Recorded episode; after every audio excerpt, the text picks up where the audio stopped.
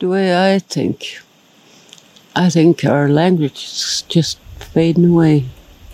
I'd see some little Indian kids, I try to talk to them. "Mm, I don't know what you're saying. I said, You don't understand? I said, No. So they hired me to go to St. Ignatius to teach Indian language. Sometimes I get mad. they could talk just as good as I am. Their folks just as Indian as I am, but they didn't. Welcome to Podcast IRC Conversations with Indigenous Scholars to advance understandings and gain new knowledge. Hosted by the Indigenous Research Center at Salish Kootenai College.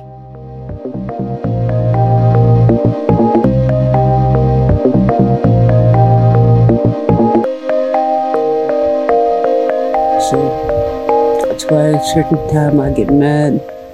And sometimes I say, no, I'm going to teach. See what'll happen later on. If they want to be like that, it's okay. There's a lot of them I told me you're never going to change your your color. You're going to be brown, you're going to be black, you're going to be red, whatever. I said, you're never going to change it.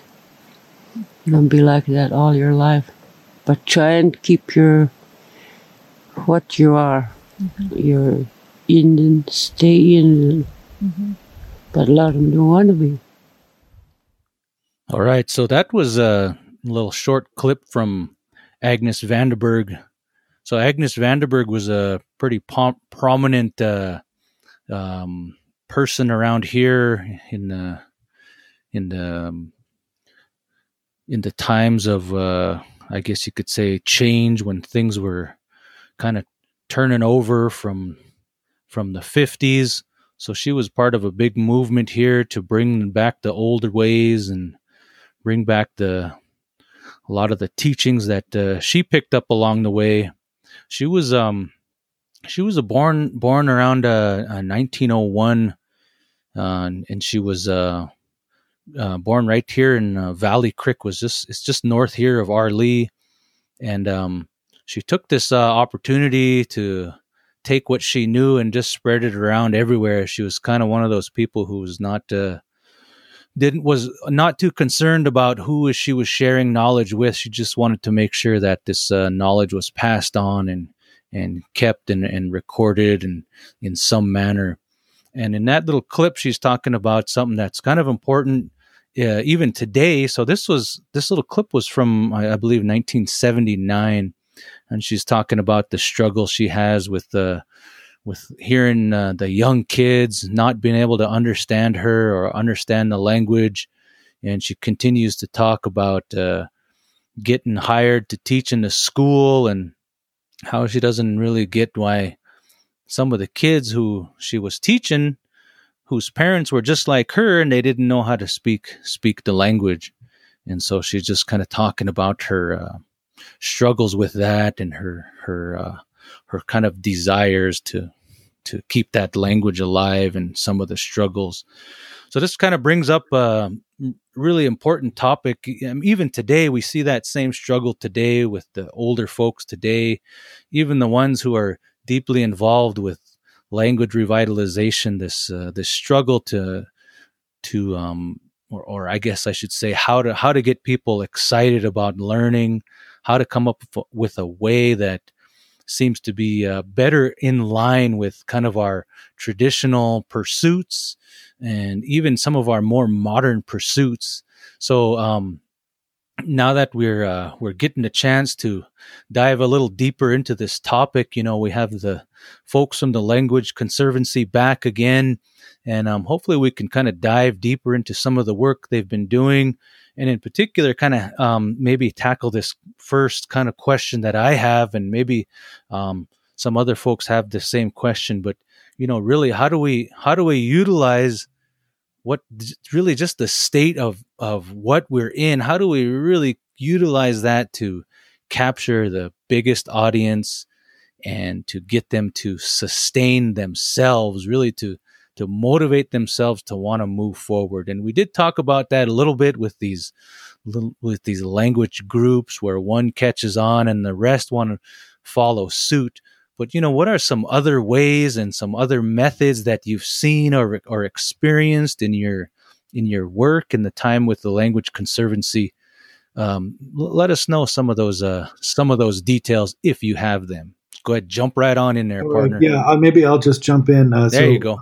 This is uh, Will May. I'm the uh, executive director of the Language Conservancy, and um, uh, you know, listening to Agnes, I was thinking to myself, you know, she was, you know, ringing the alarm bells in some ways. You know, yeah. 40 years ago. You know, trying to get people to um, to to to recognize the the situation before it was too late. Yeah, and you know there have been uh, other leaders like her, you know, in every community, uh, trying to ring those alarm bells in different ways. Mm-hmm. And sometimes they got traction, and sometimes they didn't. You know, and it's always uh, you know scary as you know more and more of the speakers pass on, and fewer fewer of them are there, and eventually you're looking around, and it's just a handful left, and yeah, you know, you begin to really wonder: Is this possible? You know, can we turn it around at this point? Yeah, you know, and there was, uh, in some ways, it's like, um, you know, a jet plane that's in a dive, right?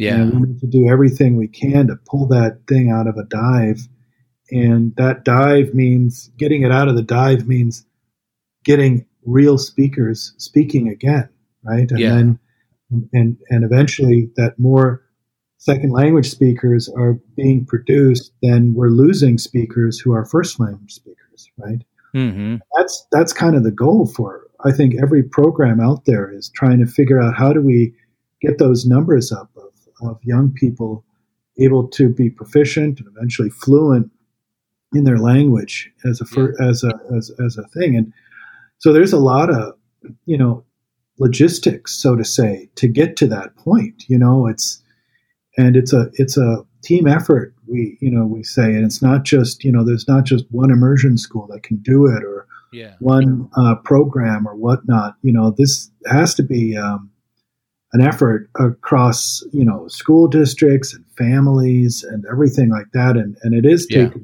it does take a movement to turn that around. Um, but also to you know kind of create a vision of what what is this going to look like down the road you know like let's say you know we we we we know working with communities that everyone's at a different place with their language revitalization process I mean, if you look at uh, the Maori or Hawaiians, for example, you know that's 40 years down the road for a lot of communities to get to that place, right? Yeah. Yeah. And their problems don't stop either. They've got a whole slew of problems that, you know, we can't even imagine, right? Because yeah. we're not even there yet. But everyone's got to start somewhere and you've got to, you know, start going down that path of revitalization. But, you know, um, you know, in the end, it all comes down to the same thing. It's all about numbers. How right. can we get more speakers, you know, going?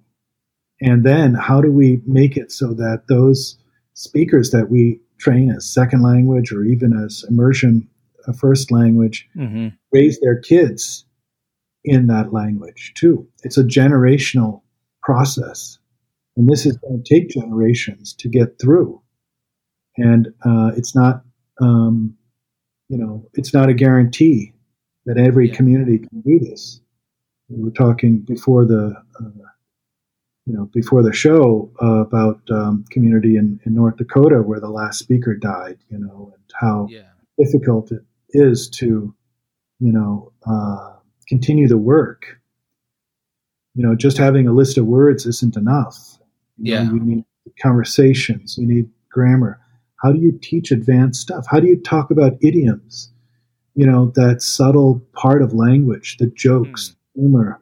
There's so much you know uh, beauty, depth, um, and and uh, you know fine grained things that are happening in language, and how do mm-hmm. we maintain and preserve that, and how do we maintain the continuity of that? These are big questions. Yeah. I'm not saying language conservancy has all the answers. No, you know, this is a problem what? that is worldwide. You don't? That's what we brought you on for. No, well, what anyways, are we doing? What are we doing here? Bit of a depressing tone right now, but anyway, there are lots of uh, there's uh, you know a lot of solutions out there. Um, yeah, and we you know we have some ideas. So I'll yeah. throw one out. You guys, want. yeah, let's hear. It. Yeah. So um, one of the things we'd like to see, and we talked about this maybe last week. Um, you know, you, you, often we have uh, learners that become really proficient, and then they're you know they're into their language and they, they want to continue doing it, but then they don't have opportunities to speak with um, with you know their peers. Right. And we we think wouldn't it be great if there was like a, a housing development or something uh, that was called like a language village or something like that, where you get hmm. really everyone's, you know, there and you can get it multi generational. But the only rule of this, you know, kind of nice housing development you do is that everyone has to speak the language when you're there, right? Right. And you can then get a place there, and you create basically like a language village, like a language nest, where a safe place right. to, be, to be, you know, a speaker and to raise your kids in it. And because you know we're surrounded by the world of English. You know, you, they you, you go to work and you got to use English. You go to school, go to the store. You know, how do you start creating these spaces where the language can be used again? Right? Yeah. I, in Crow, it's still spoken. You go into the you know into the grocery store and into the gas stations. You know, you're going to find that, but that's going to start dwindling around. So we need to figure out how to create those safe places. Uh, yeah. Aaron, you were talking about, you know, Pentecostal church. You know, there's other community places where people can still, you know, uh, have a safe place to do that. We need to create more of those. Yeah. The way that, the way that, let's clarify. So I wasn't preaching or anything to Will. like I wasn't.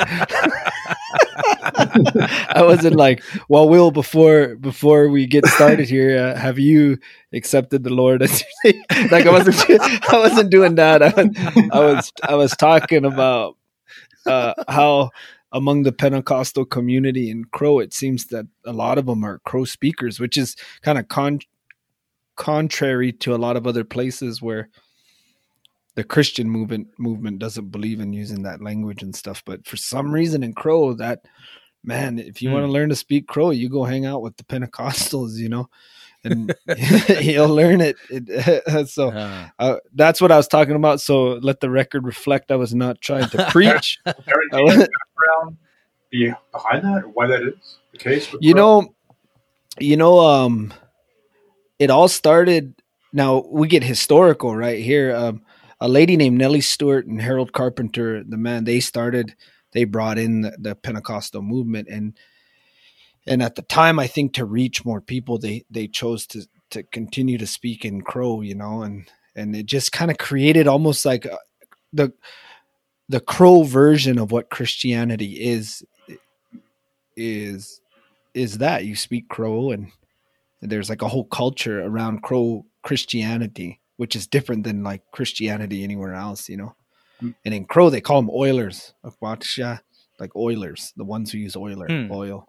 So people will joke around and they'll call them greasers or call them oil oil oilers or something, you know. But that's what that's what it is.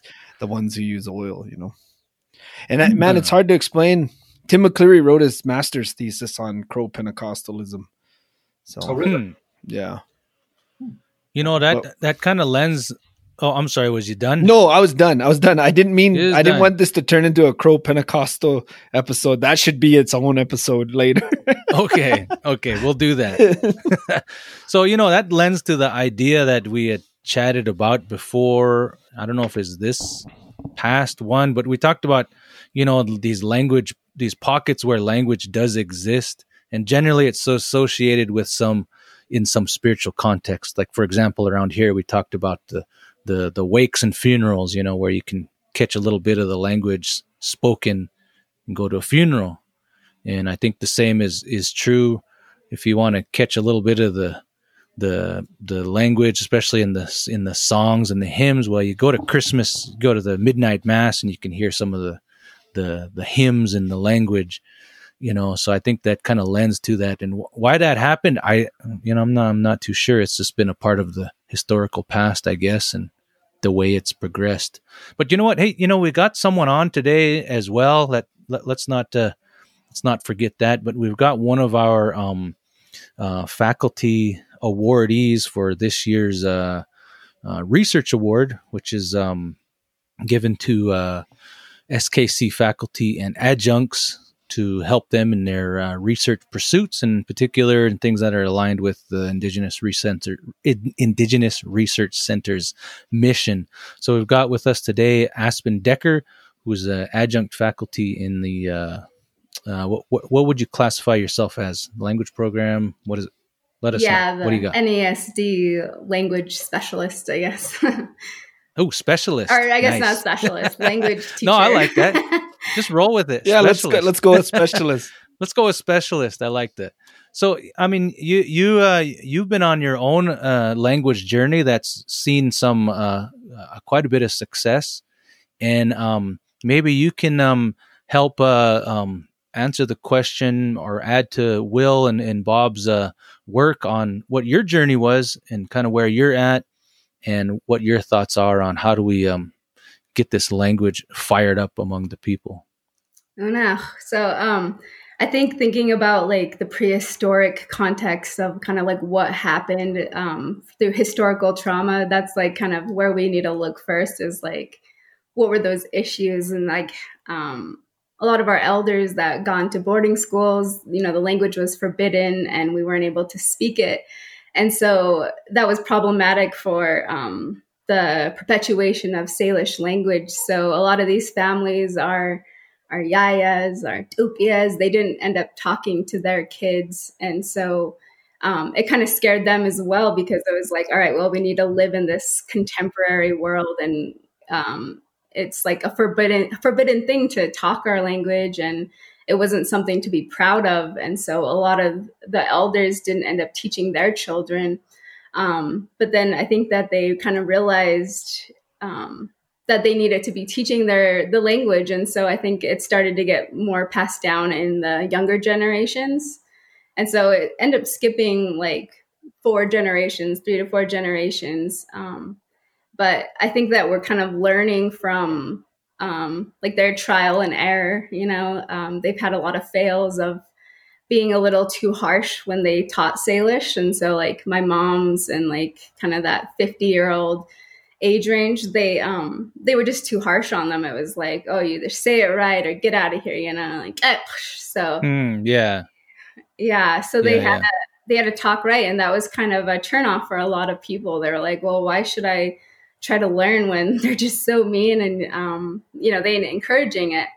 And so it was like that. And that's why it kind of pushed a lot of people away. And then, um, and then Patalik Papier kind of talked about how they realized how harsh they were being on all these new learners. Mm. So they decided, oh, we need to be nicer and just try to like let them talk. And um, I think that it almost made it a little too nice because then a lot of people yeah. started um, just talk very Englishy, you know, like the phonology, the sounds of the language wasn't being articulated correctly.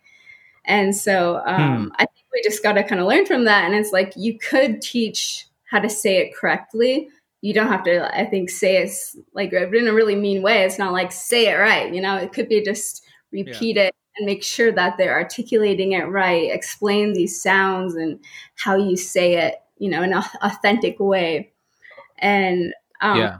so that's what I try to do now as a language teacher. I taught at Head Start for seven years and at St. Ignatius High School for a year. And um, that really helped me realize how do we bring this ancestral knowledge in, into these like contemporary times. And so um, I just made up a lot of like fun interactive games. And then thinking about um, like how do we keep the main concepts and this like integrity of what we want to teach in the classroom? So just like coming up with ideas of like all right well i'm going to teach the bison hunt for example. Um, i created a game that was about our bison hunt and so it was like all right well the salish people we were in the bitterroot and we had to get to the plains and so it's like, well, to get there, it takes a lot of time and effort to get over the mountains. And so I have like the class walk around the classroom a couple of times. So you're being really hmm. interactive and having fun with it. And then I chose um, four different hunters. And so they were kind of like the captains of the game. And then the rest of the class was the bison. And so I taught them the different processes of hunting. And so it's like, well, what do you got to know when you go and get your bison? So for Salish people, it's like you got to give thanks. That's the first thing you do after you kill the animal. And so I had I incorporated like Indian sign language too. So they had to like make that bow and arrow hunting sign to like kill the animal. And then they would give thanks with their hand gestures and then say the Salish word mm. as hmm. well. And then it's like, all right, well, if you don't um, take the hide off the bison right away, then all the meat goes bad within four hours. And so it's a way to like incorporate real knowledge, real um, like things that we have to do um, to process these animals. And so it's like get that hide off, gut it out right away, and then it's like all right, now you got to cut up the meat, you got to dry it. And then put it away for the winter, and then like scraping the hides. And so they have this like five step process that they hmm. have to say Salish words, and then they had to like uh, make sure that they did it. Otherwise, the bison were able to be like, "Oh, I'm alive again," and then they kind of run off. And so, that's cool. yeah, so with the most the most bison wins.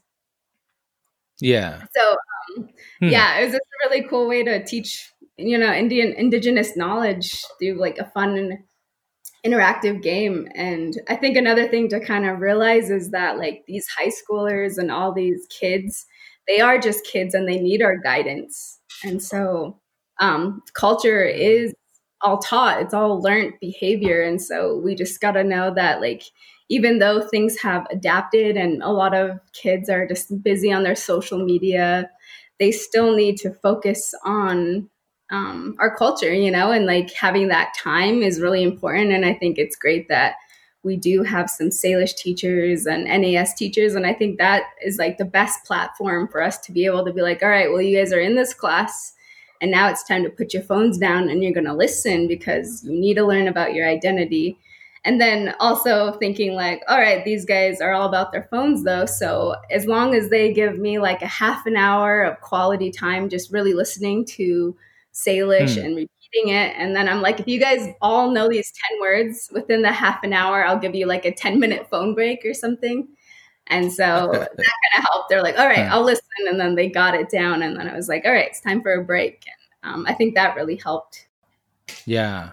You know, that we had this proposal in one of our uh, discussions was, you know, we, we really ought to bring back, and this way was really effective, you know, really, really effective. We had to bring back like get a bunch of old nuns and bring back a boarding school, like a reverse.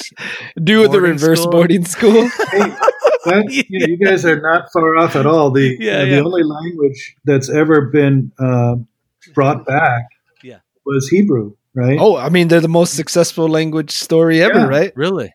Right, really? and they did it just as you said. They didn't call them boarding schools; they called them language houses huh. and kibbutzes. But in the 50s and 60s, the kids were separated 40s 50s and 60s the kids were separated from the parents who were speaking you know german french english russian oh, mm-hmm. and um, and were raised in a language house by a second language learner of hebrew wow. and so they were raised in an institution right like that yeah. and yeah. then when they left they were you know full blown speakers of hebrew Hmm. And that's how they got the whole country speaking Hebrew. Did they whip them? I don't know what they did. you know, we had to find I out. that seems like I, an effective or a deterrent. I don't know. You know, they had uh, they all had to like work in the gardens and in the fields. Yeah, it was yeah. the kibbutz thing. Yeah, it was not a it wasn't a picnic. That's for sure. Yeah, think. you know, I I got this. Um. Oh, go ahead. What What's up? Say it. Me? No, Not, no, nothing, yeah. nothing. I didn't. What was you doing? Swallowing? What's going on? I was rolling my eyes. You heard it. Oh, no, I'm just kidding. No, no, no. So I got this. I got this thing, you know, and it's it's really uh it's it's like a, this far off. It becomes even a further a, like a further dream when I think about it because I hear a reoccurring theme whenever we talk about language and, and, and these things. They're always situated in some institutional schoolhouse type of setting, you know, and that's really, this is what we got. It's, that's the reality. But, mm-hmm. you know, my, my, my thoughts and my hopes and dreams are that it would be something different and I'm really interested if if the language conservancy folks or Aspen uh, on on the on the podcast here has a has that same dream or has seen examples of where that works, where where we're not teaching, you know, things in subjective or not subjective, but in siloed manners. Like today, we'll learn about you know the history of the tribe, but we'll we're going to do it in a language. and we're going to do math in the language. So everything's segments segmented into these these uh, uh, areas of learning where it can be just I don't know, seems like weird, but like an organic type of learning. I don't know. You guys get what I'm saying? No, I know what you mean. It, yeah. Would, it would be called a language medium uh, school, you know. So that means that all the subjects are in that language. Yeah, and that would curriculum has to be developed, but you need the teachers to do that. That's but, one of the things we don't have. It's one of the yeah. biggest bottlenecks is enough qualified teachers to yeah. teach. Shandine, were you referring you were referring to something other than that though, right? Well, yeah, I mean, not the, structure. So where, where, um, yeah, so where the term school doesn't come into, you know, when we think school, we think, yeah, this these subject matters and uh, a building kids go into yeah, with four walls. That's or, actually yeah. Go exactly ahead. What I that's actually exactly what I've been thinking for the last few years is that we do need to like um, make at least a building or something that has our values and our, our architecture, you know, where it's like either a longhouse or yeah. something. I think taking a look at like the Kalispell um, model, they have a language nest. And so their kids, like almost all of them, get to go to this language nest and school for the morning part of the day. And then the rest they go back to like the public schools. Um, so I think that's really cool. And I thought that if if we had like these Salish teachers that are in our public schools, it'd be great to at least have a classroom where you could like kind of take away the four corners of the the classroom and just try to make it more of like a teepee type thing. And um, I think that all these reservation schools they should have um, the option to send your kids through like this language cultural classroom that also has like Western um, integrations, you know, but as well as being able to be taught kind of in the language and having a time that's specifically for teaching our ways of knowing and our um, indigenous pedagogies for teaching kids, you know, and, and using like oral stories and not just being like, all right, these are the colors and these are how you count to 10 in Salish. Like, those are things that yeah. just haven't worked in the past. And um, what's right. it really teaching our kids is what I always tell teachers is by the time they're high schoolers is all they could say about their people and their language is, oh, I know how to count to 10 in my language and I know colors. It's like, that's not what they need to know. They know yeah. Deeper, yeah. actual identity and like what it is to be Salish and, you know, our culture. Yeah. So I think, I think yeah. I, on its own. I, yeah, maybe Bob was going to say something though. Were, were you going to say something, Bob? Um, no. No, go ahead. I was just thinking about what she was talking. We're not bu- we're not bullying you, Bob, are we? Not yet. Okay. Do you guys feel bullied? No. Oh, Do you feel bullied? he knows. Are you targeted? are we triggering anything? No. No. Okay. okay. No, I guess what I was gonna say was um at some point, though, we can't subcontract the duties of a tribe to any academic institution. We just can't do right. it. And I think we seem to rely heavily on this idea that things ha- the schools have to be on board in order for something to be successful and yeah it's nice when the when the school supports the ideas of a community but man it's i just don't see success in that yet you know, I don't see what I see is when the community takes the initiative to make it work. That's when it works. And and many yeah. times I see the excuse that it's like, well, the schools are obligated to teach these languages. Yeah, but at the same time, so are you. You know what I mean? So is your right. mom and your grandma. You guys have to learn it too. If you're if we're holding the school districts up to the standard of every school needs to have Indian education and language, well that that applies to your home as well. Yeah. You know, we can't exactly. You're absolutely right. And I was thinking about that with when we were talking about a little bit about the dictionary that I'm working on last week and and also linguistics and how it's it's you know it's as this is really does it really teach the language? Does these you know having these words in a dictionary, um, you know what? How much does that really advance uh, literacy of the language or oral literacy of the language? Mm-hmm. And you know, it's just uh, it's just one tool. It's just one little tool, and it has right. it really has to be there. The dictionary has to be you know as correct as it can be, and mm-hmm. but it's just one little cog in a machine. You know, that has that has to be right. there the schools have to be there, but the community has to be first. I mean, just like asking yeah. was to to you know all and, and Shandin, these things are just you know I learned how to count to ten in my language. Great, you know, but it doesn't do anything. It doesn't do anybody any good. But yeah. um, you know that that kind of fundamental count to ten needs to be there. But the social, you know, learning how to, to speak socially in your language somehow outside mm-hmm. of the school environment has to be there too. You know, I I learned English reading stories that didn't necessarily have to do with my immediate culture of growing up in central Indiana. Uh, there was all these, you know, you know, animal stories and whatnot. I mean, I think I think we need all of that, and we need we need to talk about, you know, just to shoot, you know, shoot after you get out of school and talk about something, you know. You know, uh-huh. um, one of the things that, that makes me think of what context you get it, you get it in is going to be good. You know. Yeah. What? Yeah. So I was just going to jump in there. All right. Oh, so it didn't work very well. Break us up. So no, no, no, no. Just that idea of um, like maybe the the trouble with, um, or maybe a part of the trouble with trying to think about um, having the school do stuff. This idea that like kids learn English in schools? Well, I mean, I guess I would say that you learned how to read by reading those things, or you learned how to write. You came to school already knowing English. Right. They exactly. have English subjects, and there's maybe like a little bit of vocabulary you get along the way, but most of the language, I think, I mean, and maybe this is just my perspective. I think that my parents and my family and my friends taught me to speak English. I don't think that my English teacher did it. Um, they they taught me rules about how I should use it. right, right, exactly.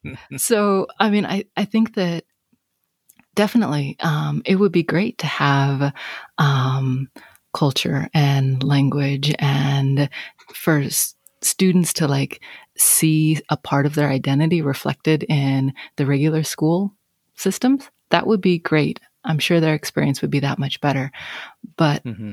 i do think that there's something to this that if we try and place all of that there then i mean we're we're almost reducing this thing to um like the math lessons you learn, the history lessons you learn, and and the context is is so totally different. It shouldn't be it shouldn't be something that um, is peer reviewed and published in a journal, right? It, right. doesn't have. I mean, you can fit it there, but it's really out of place. So this mm-hmm. kind of idea about having a, a community context, having a family context, I mean, that that's what I imagine would have a, a huge difference or make a huge difference. Yeah. If that, yeah, you know, I, I, I, I, agree.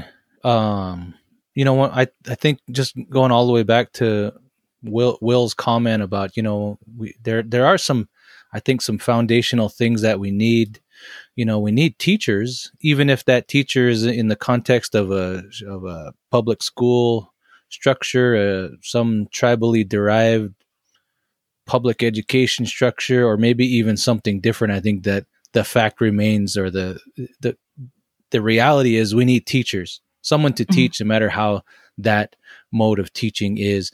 And uh, among that, we also need content for those teachers to utilize, whether that's a book, whether that's something they pick up in their own learning about how to teach, but we need, mm-hmm. we do need material. And I see this idea that, you know, that I first thought of, you know, or not I wasn't the one who thought of it, but that I think of, I guess. the one you guys are all uh you just copying my idea. No, the this idea I think that many people share, you know, it I to get to it is is it's incremental. And it brings up this other issue that I that I heard reflected in um, uh, our earlier conversation about time, you know, and and again, uh, I'm going to echo something we had talked about previously about this idea of sitting down with interested folks and saying, okay, let's come up with a plan.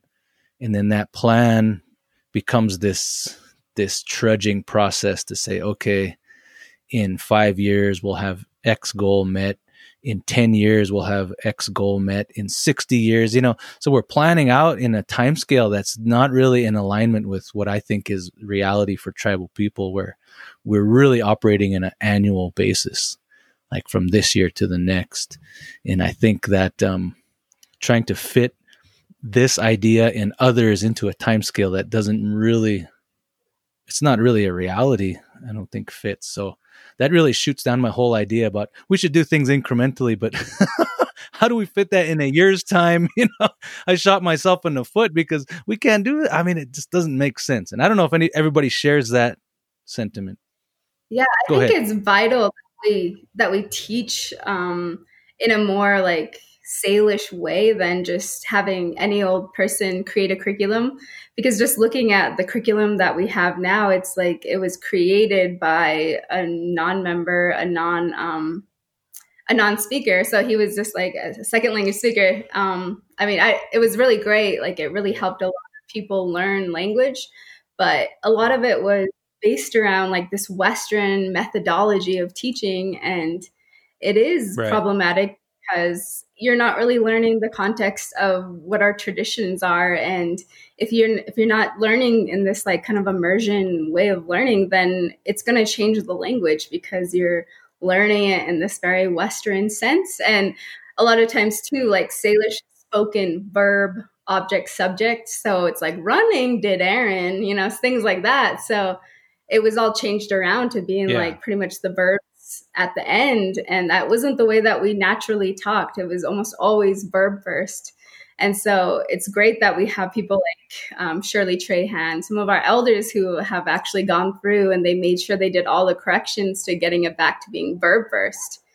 Um, and so, yeah, I think the next steps for me too is I'm wanting to teach and, and learn, um, I guess, I'm not learn, I guess, uh, create a curriculum that is based around our yearly round. And so that's kind of what I did with the whole sign language curriculum is what it was um, like posed of how did we sign, you know, it wasn't just like saying, oh, my name is this, like you were saying, like kind of those basic things. It's more like, well as an indigenous person it seems like we always say who we are you know that's like one of the most important things is saying what tribe you're from and so that's kind of one of the early on lessons like how to say your people so it's a lot of the neighboring tribes and um, there's like verbs and ways to just get to signing you know and having something tangible to be able to start communicating right away and i think it is important to also have those games like I was talking about. So you're really using these signs, and a lot of it was done through trade. So it should be taught that way. It shouldn't just be like this is the way you make a whiteboard sign, you know? It's like.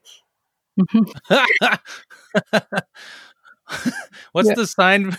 yeah. yeah. What's the sign for a dry erase marker?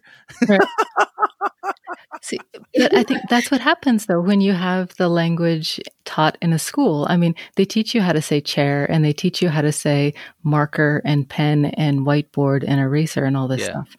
Right. And so, kind of what I was thinking about was I remember, um, I think, Aaron, you were talking about, or maybe somebody else, but th- this idea that um, kind of some like fundamental things that that would go along with a culture. I mean, you, you, um, Shandin, you're making all of these um, conversations we're having um, start off with song. And so I'm thinking about vocabulary that most people have for for songs. I don't think mm-hmm. that that's there's the name for a couple of songs, but not a lot of vocabulary for for songs and in music in the curriculum and things like um, because ceremony doesn't really fit in school. We don't have vocabulary for that. We don't have a lot of vocabulary for like taking a sweat and how many right. students who are trying to learn know how to do this. This is a conversation I was having with my dad. He was really surprised by how younger people who were um, wanting to learn language and culture, how many of them hadn't had those experiences. And mm. so, I mean, how many, um, we have a lot of people who do, um, uh, like, let's say, like, say beadwork or food gathering, hunting, you know, all of these things and, and finding a way to, um, connect what bits of like this cultural heritage we have that we still practice and language. Mm-hmm. I mean, that's a context right there. Right. And I mean, I'm not sure what you guys think about that or how how that would connect, but at least it's um, and again, I mean, I'm a teacher, so I'm not trying to like completely tear down schools and say that's really, really bad. But I mean, we're we're kind of pointing out that it doesn't, yeah, create the best setting all the time for the kind of language learning we're talking about. I, I totally agree. I mean, there's um, in the end, you know, there's a lot of ways to learn language. You know, there's a lot of ways to skin a cat, they say. You know, but in the end, you've got to still have that commitment and that discipline to get through it. And it's always easier if you have people with you because language speaking is a social thing. You know, mm-hmm. purely social. There's no other reason to do it except to communicate with some other human being in that same way, right? And so we, you know, you want that group, you want that family like that around you moving forward with the language, and that's going to keep you focused on it. And then, um, and I, you know, however you get there is is great. There's people who say, you know, I learned it from the dictionary, or I learned it from this method, or I learned it from that method. I think there's a lot of people learning in a lot of different ways, and we just want to create a world where you know there's no excuse not to learn it anymore because there's a lot of stuff out there now to use it. You know, whether it's textbooks or the dictionary or the, you know, the uh, the, the immersion settings and camps and all that. Yeah, yeah. So it sounds like there's um, been a, a big push to, you know, create a lot of a lot of tools, and I think that's good. You know, the the more we have, the the more um, options people have to learn, and um, you know, I've heard a lot about this um, this dictionary that you guys have been working on over in uh, with the with the crow, and I've heard that it's um, been a pretty useful tool. But um, let uh, maybe you can tell us a little bit about the that dictionary. Uh, yeah, I'm seeing you know in the past. You know, the dictionary you're referring to, the online one, is going to change radically in the next couple of months. So, uh, seen a great amount of success with you know what we were doing as far as additions to it. Uh, it's going to be on a mobile platform. It's going to be a lot more dynamic in many ways than currently is. Uh, I talked a little bit about the word breakdowns that we're doing with it. So every word will be broken down, broken down into its smaller parts, and mm. those will be linkable to um, its adjoining entry in the dictionary, you know, so you can, hmm. you know how crow words are, they can be like really long. And when I first started looking at this language, it's like so intimidating to see these words because they're like humongous. Once hmm. you learn how each one of these little parts, you know, fit in, it just makes it so much easier because you know what those, you know, you know what that morphemic parts mean. And if you have a dictionary where it's dynamic enough where you can just click on that on that part of the morphing breakdown and it'll take you to another entry. Um, it's just it's kind of like I don't know when I was a kid and probably we're all the same with dictionaries. I mean, English dictionary. I don't know, you have to have to say, but I could just spend you know hours just browsing through it, and that was a paper dictionary. To me, with like a digital dictionary, it's just even that much deeper because you can just keep clicking into stuff and and hmm. exploring and going deeper and deeper. You can start you start at this point. Well, I'm going to look up this word, and then hours later, you're going to be looking up all these different words because there's different ways to find them. Um, so I'm just hoping, you know, when this does come out, that it's just going to be a lot. It's just going to be a, a really a, a, just a great aid to the learner. You know, it's not going to it's not going to replace. You know, it's not going to be the end all of language learning by any means, but it's just going to be another really good tool um, that hmm. there you go. So, for the crow language. Well, Lakota, like that. You know, the Lakota dictionary is is very very robust and hmm. Has the same type of linkage with uh, you know how the words break down, and you can you can you can uh, click on just a small part of that word, and it'll take you to the entry for that. You know, so it just kind mm-hmm. of Will's holding it up.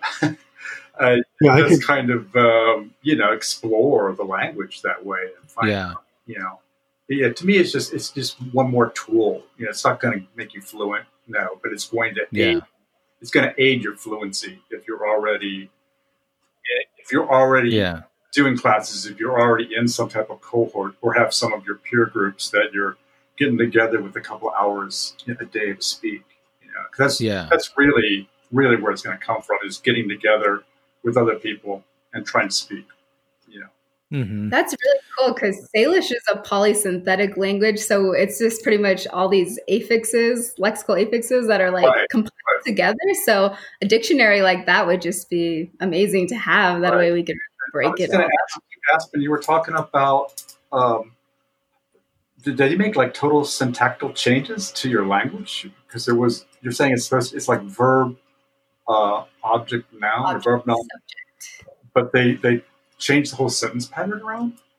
Yeah, I mean, like, like it, it, could occur in like three different ways. You could either do the verb, object, subject, subject, object, object, verb. But the the way that it used to be prehistorically was always the verb, object, subject. So yeah, it did get changed around, and then it became like the new normal to have it in kind of like English. How long, How long ago did they do that? Uh, let's see, about eight years ago. Really? Wow. our elders changed or one of our elders like went through and she really corrected a lot of it. And so i was going to write a paper on it saying how like this language change occurred because of um, the way that the sentences are being formatted. But then as i went through the curriculum to like kind of cite out of it i'm like oh she changed it in the new version. So it's pretty great. Changed in the curriculum but people didn't actually you know, elders didn't they were you know obviously they're still speaking the same way they always had yeah, so, a lot of the elders, they kind of just let people start talking because they were just like, all right, well, you're kind of talking very basic, you know? And so they would just allow this intransitive and um, like wrong formats, you know, even though they didn't really talk like that okay. very often. Yeah. At first, I thought it's something happened a long time ago when you said that, but. Yeah, well, didn't pretty- that that kind of didn't that kind of method or that way of teaching didn't that start back in the 70s is that right i mean that's kind of where yeah. it started or is that is that more recent am i not understanding it correctly or yeah i Aspen, think that a lot of that was just teaching only vocab and so it never really yeah. got complex enough to like really put a whole phrase together or at least that right. i know you know, it seemed like a lot of people were just like very basic and they weren't ready for that next step anyway. So there was never any curriculum really made. Um, but yeah, yeah. it was made. It was made kind of incorrectly. yeah. Well, you know, this is probably a good time. We should probably take a little break. Let's listen to this next uh, uh piece, and then we'll launch into the next uh, bit of our podcast here. I know we're we're already 50 minutes in, so let's uh let's check this out. Are you guys ready? I know Aaron's ready. He's always ready. Look at him. Game face. Game face. Lips are puckered. yeah.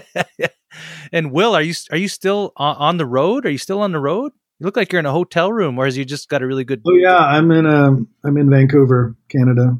All right, cool, man. All right, let's listen to this. Here we go.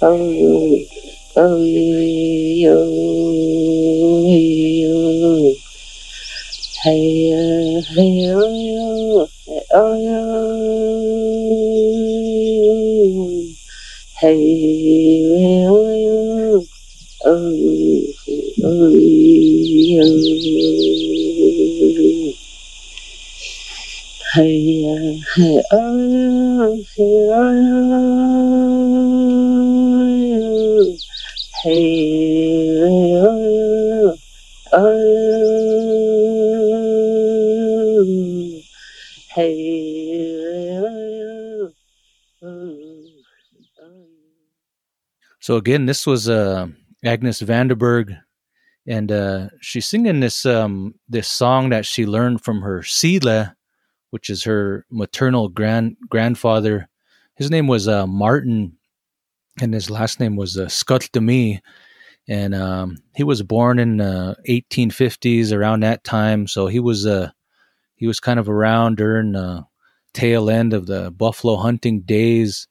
Uh, but you know, this song, apparently, the way she describes it was uh, he was uh, one of his uh, his saddle horses kind of got hurt and was crippled up pretty bad, so he was he intended to turn him loose and you know let him go, let his uh, his usefulness was done, I, I suppose.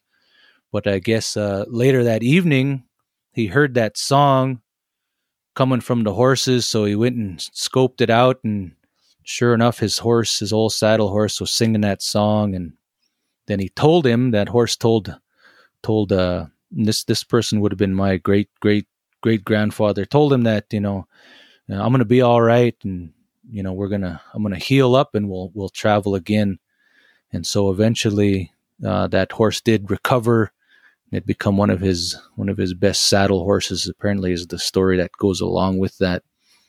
But um you know that those this this story and this song are, are pretty important and um just like in the rest of our podcasts you know we've been examining the importance of of songs and singing in in this research paradigm that we're we're formulating.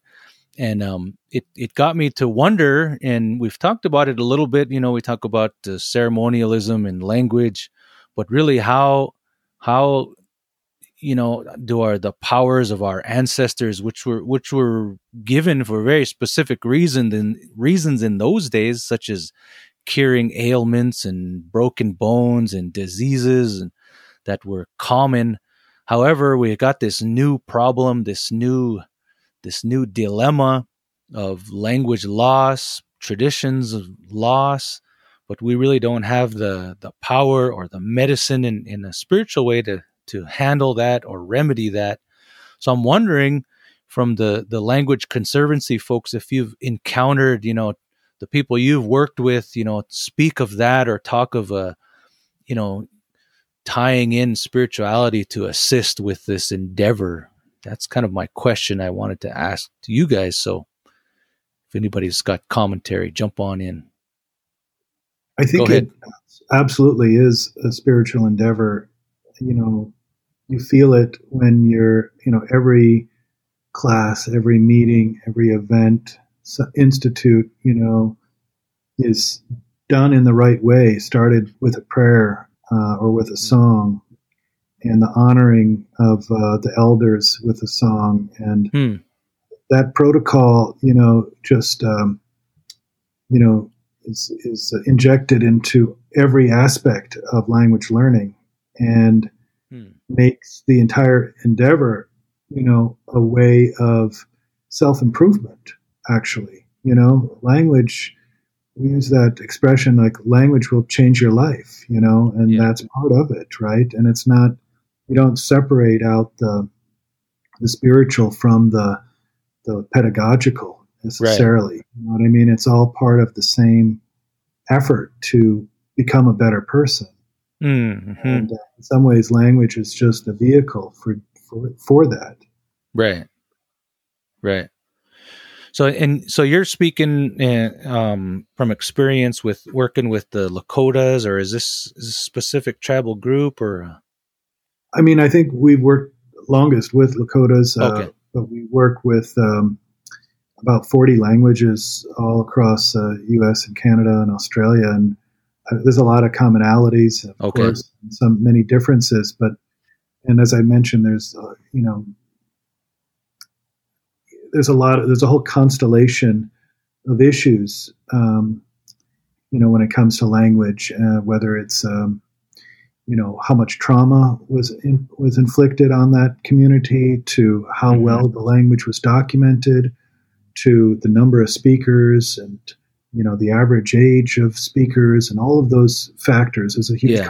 number of schools do you control your own schools do you not do you have um, is there funding available? Many, many kind of variables yeah. in that. And, um, you know, we have to kind of meet uh, the communities where they are with that. Yeah. And again, addressing those problems on a case by case basis. There's not a, you know, silver bullet or any single solution out there. There's a whole, uh, you know, array of tools and right. methods that we use when we work with communities. And so, hmm. uh, but to be to your to your answer, yeah, the the with Lakotas, it's you know there's a they're further down the road on that front because of a lot of things that have happened. Um, mm-hmm. But at the same time, every community has uh, its strengths. Uh, Crow is in a fantastic place because of the you know relative number of speakers. Yeah. Um, and uh, so you know, there's other communities out there, of course, uh, Dene and uh, Arizona is in a great place. Uh, mm-hmm. A few mm-hmm. others, Tohono um, yeah. that could have a, a, good chance, and of course others you know, don't. So yeah, uh, but in the end, there's a lot of the same things that you know you, you all talked about. Uh, it's about community, and it's about creating mm-hmm. that movement, and and even with the smallest group and the smallest language, even for languages that the last speaker died, you know, 20 years ago, that doesn't mean it's you, you know it's not impossible yeah. to bring back. You can still do it. Yeah. And people have done it, and you just have to be super committed to it. It's harder, but you can still do it. Yeah. I'm one. I'm wondering, uh, Will, just to kind of follow up a little bit. Have you encountered a um, any of you, any of the folks you've worked with, where that spirituality and, and that um, connection to the to this kind of a entity of power or, or what have you has has that never been involved? Like it was completely gone and it was never even a part of the the efforts.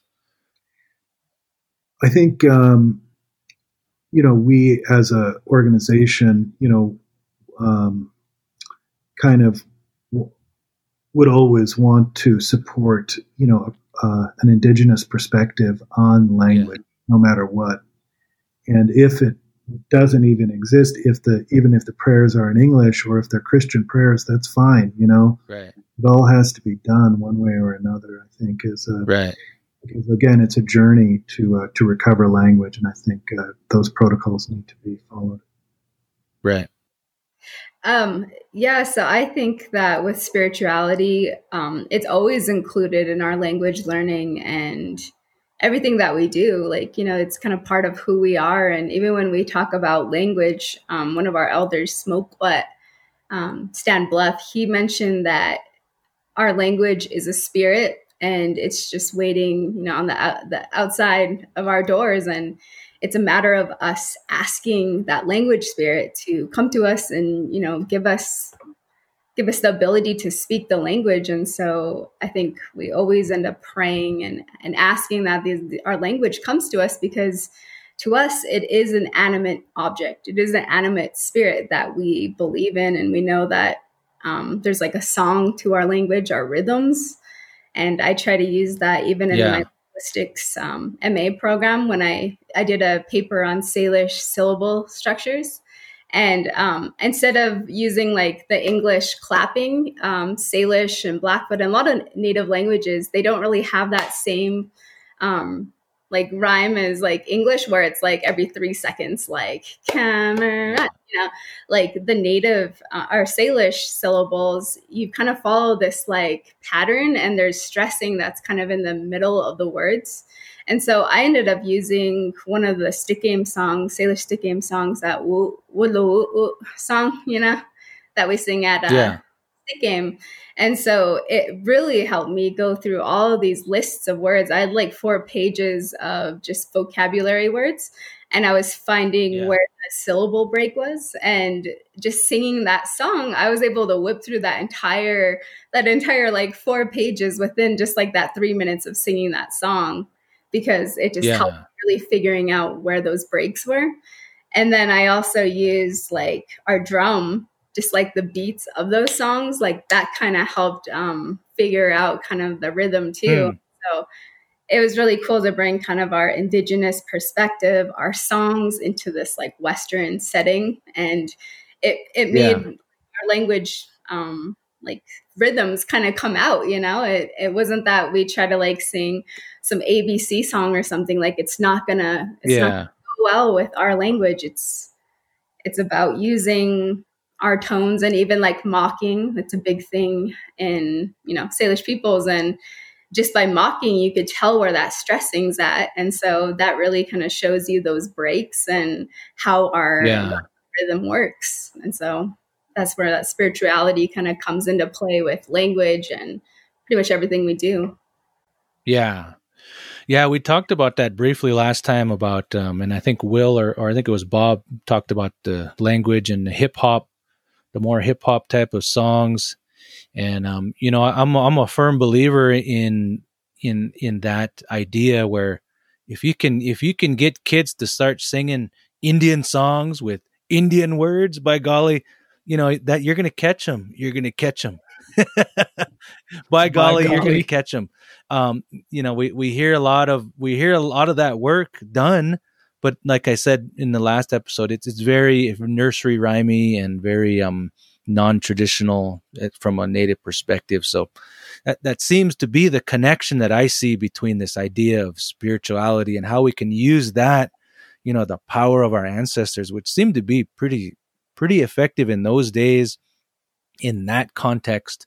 But you know how do we how do we use that same those same gifts today of course there's a long process even to gain those kind of gifts but how, how do we use those in a modern context to handle uh, issue such as this. And I don't I don't know if it's suited to do that, but I really see that like Will was saying, it's it's very they're very well associated across the tribes he's worked with, where spirituality and language learning are, are very closely matched, just just intuitively, I think, and, and that makes sense because I, I see it as a you know as a as an answering or a calling, as our ancestors or our elders would say, you know that you you get a calling to do something, it's not just you. There's something behind it, something pushing you to do that. And so I really see that as something as an effective tool, but but really get, getting our young people to be proficient and knowledgeable in culture, even without language, I think is equally as important because then that's kind of the hook. And we've talked about that before. So pairing these two and even pairing the cultural learning or the tradition learning without language, I think is, is should be equally important because I think that's the pathway to the desire to know more. And I don't know if you've guys seen that happen or that uh, kind of process unfold in your work. Yeah, that's where you jump in and say, "Oh yeah, I, I have jokes." yeah, I, you know, I think Bob silence. needs to. Uh, oh, I cut it out in the in the podcast, but go ahead, go ahead. Go. I was gonna say, especially like when um when people first start going like to our medicine dances or winter dances, like you know they feel something and they get inspired by it and they might not know the language at that time, you know, but they're wanting to learn about the culture and then with time they end up wanting to learn about the language. So I think you're right on that. Like as long as they get introduced yeah. to it, they're going to feel that like sense of belonging to our culture and i think that that's just going to help them to right. want more so. Yeah. So i'm wondering then will and bob if you've seen a resurgence a, a pairing of resurgence in in ceremonialism along with along with the the, the progress in language learning or or do you have any experience in that area?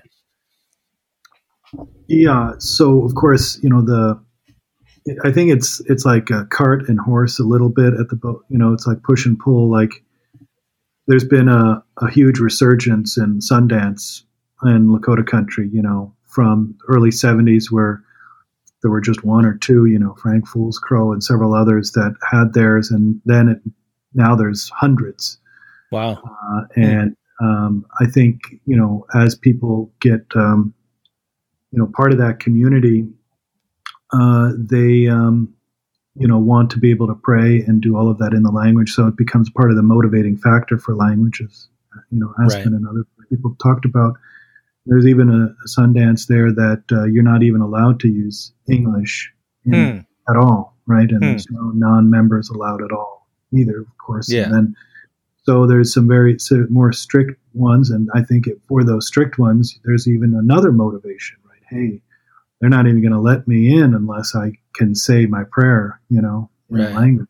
So, I think it's right. a little bit of that in, as well, and um, you know, um, learning the songs is you know just a wonderful way of you know doing that. And i think that uh, you know, it's again it's a big motivating factor.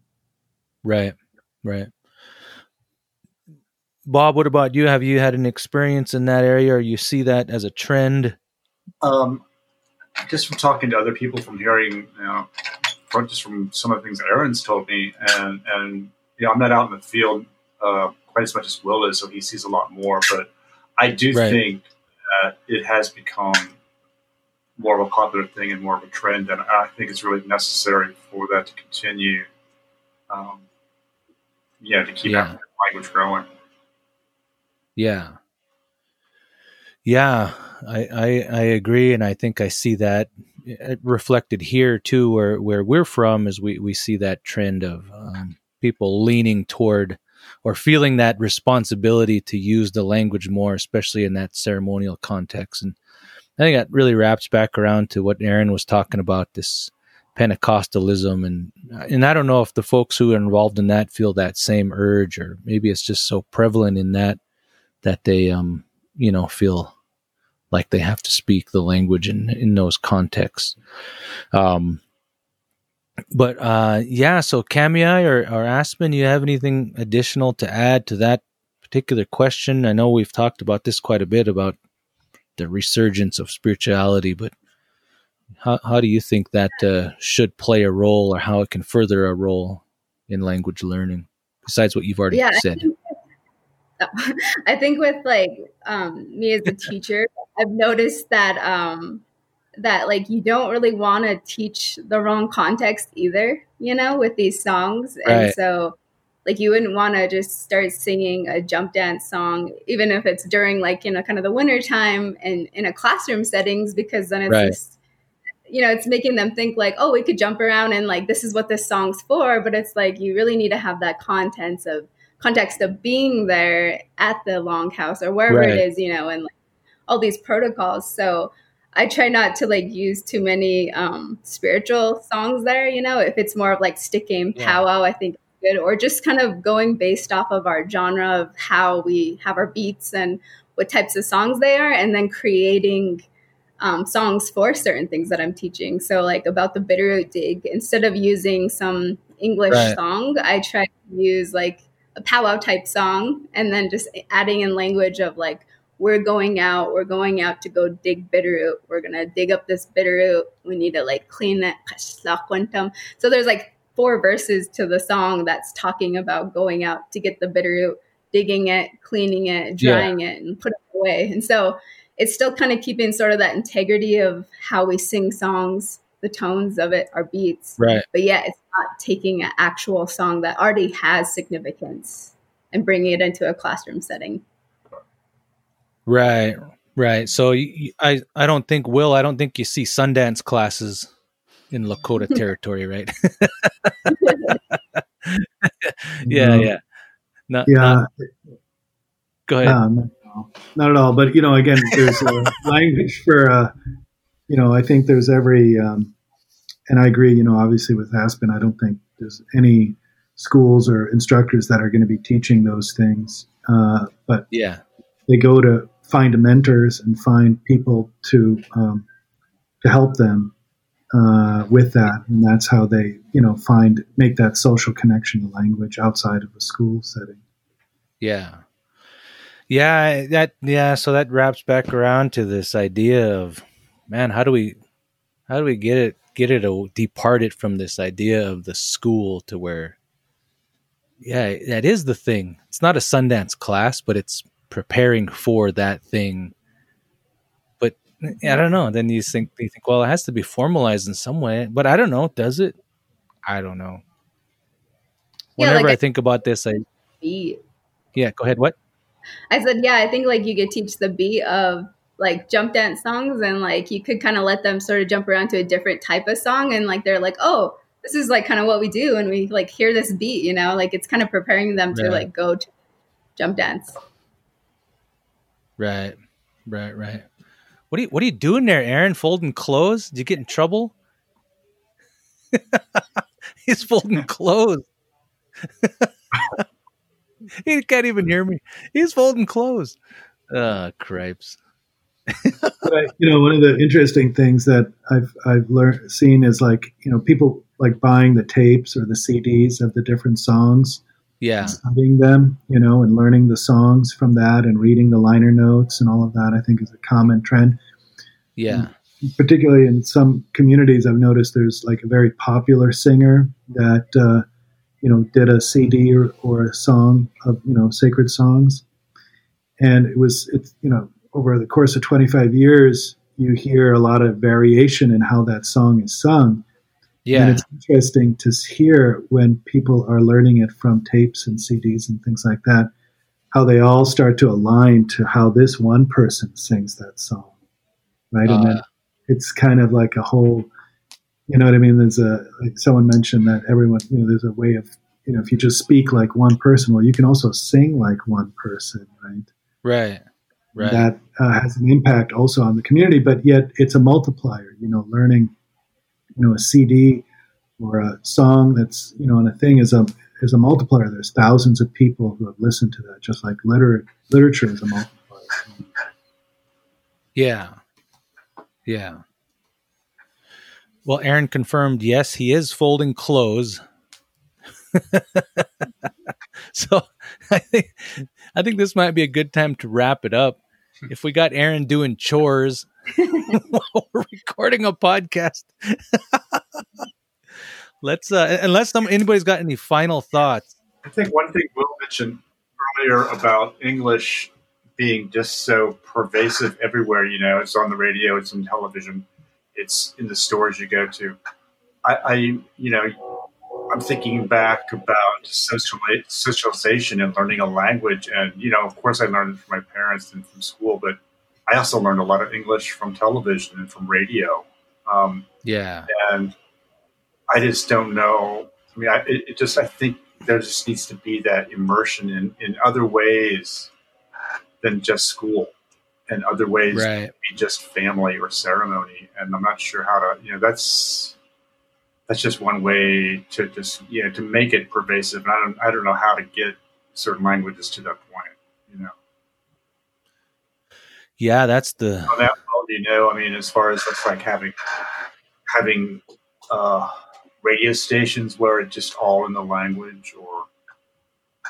Well, mm-hmm. you know, like language is you got to express everything in language. You got to right. express the profane and the sacred. You got to be able to do it all, right? Right. Yeah. right.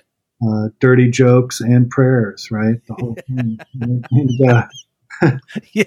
And you know, at the same time, uh, and, and it, it, can do it all, right? Yeah. We can't just pigeonhole the language as just one thing. It's got to do it all. It's got to be able to do the, the economics. It's got to do the politics. It's got to do the the gossip, the jokes, the you know the stories, the the new and the old, all of that.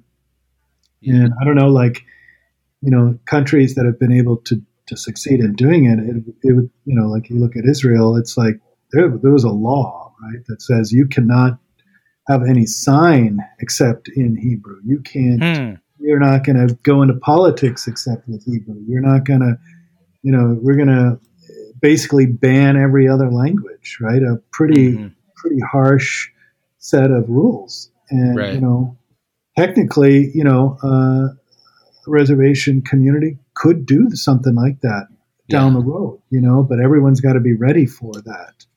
Right. But it takes a kind of a, a heavy duty level of of um, policy and everyone behind it, and you know, it, it becomes a movement. Uh, you know, the, the Hebrew came back with a movement called Zionism, right, which was that whole idea that you know they were chosen people and that they're going to live according to the, um, the the traditional ways, and it became a strong motivating factor uh, that way. And um, you know, I think there a lot of people need to, at least a majority need to get be there in order for those kind of who would give up American or English uh, television at this point, or right. social media, or yeah. going to movies, or newspapers, or magazine, or any of that, right? How, who's ready to give that up yet?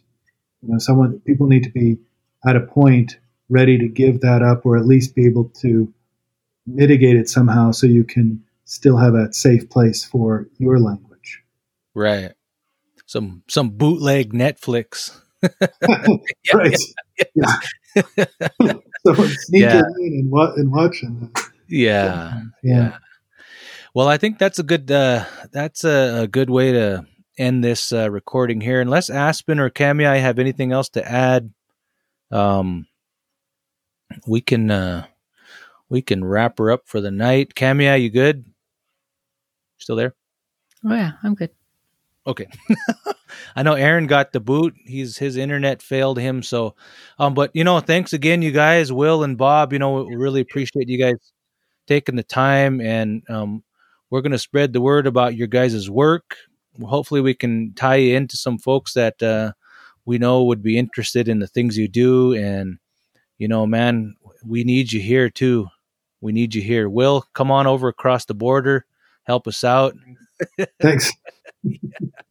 yeah. So um, a lot of work, and I think you guys know that more than more than anybody. So again, thanks, and also thanks Aspen for taking the time out to join us. Um, plenty plenty more to talk about issues of language learning here locally. So hopefully we'll have you back, and we'll we'll get some other folks in who've been involved in this um, effort, and we can have a nice little cry session about where we're at.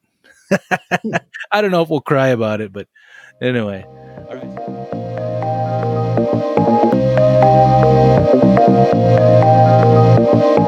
Thank you for joining us on this episode. And to learn more, you can find us on Twitter and Instagram at IRCSKC. You can find us also on Facebook and YouTube by searching SKC Indigenous Research Center. You can also visit our website at IRC www.skc.edu. Don't forget to join us next time as we continue our discussions on Indigenous research, Indigenous research methodologies, and Indigenous worldviews.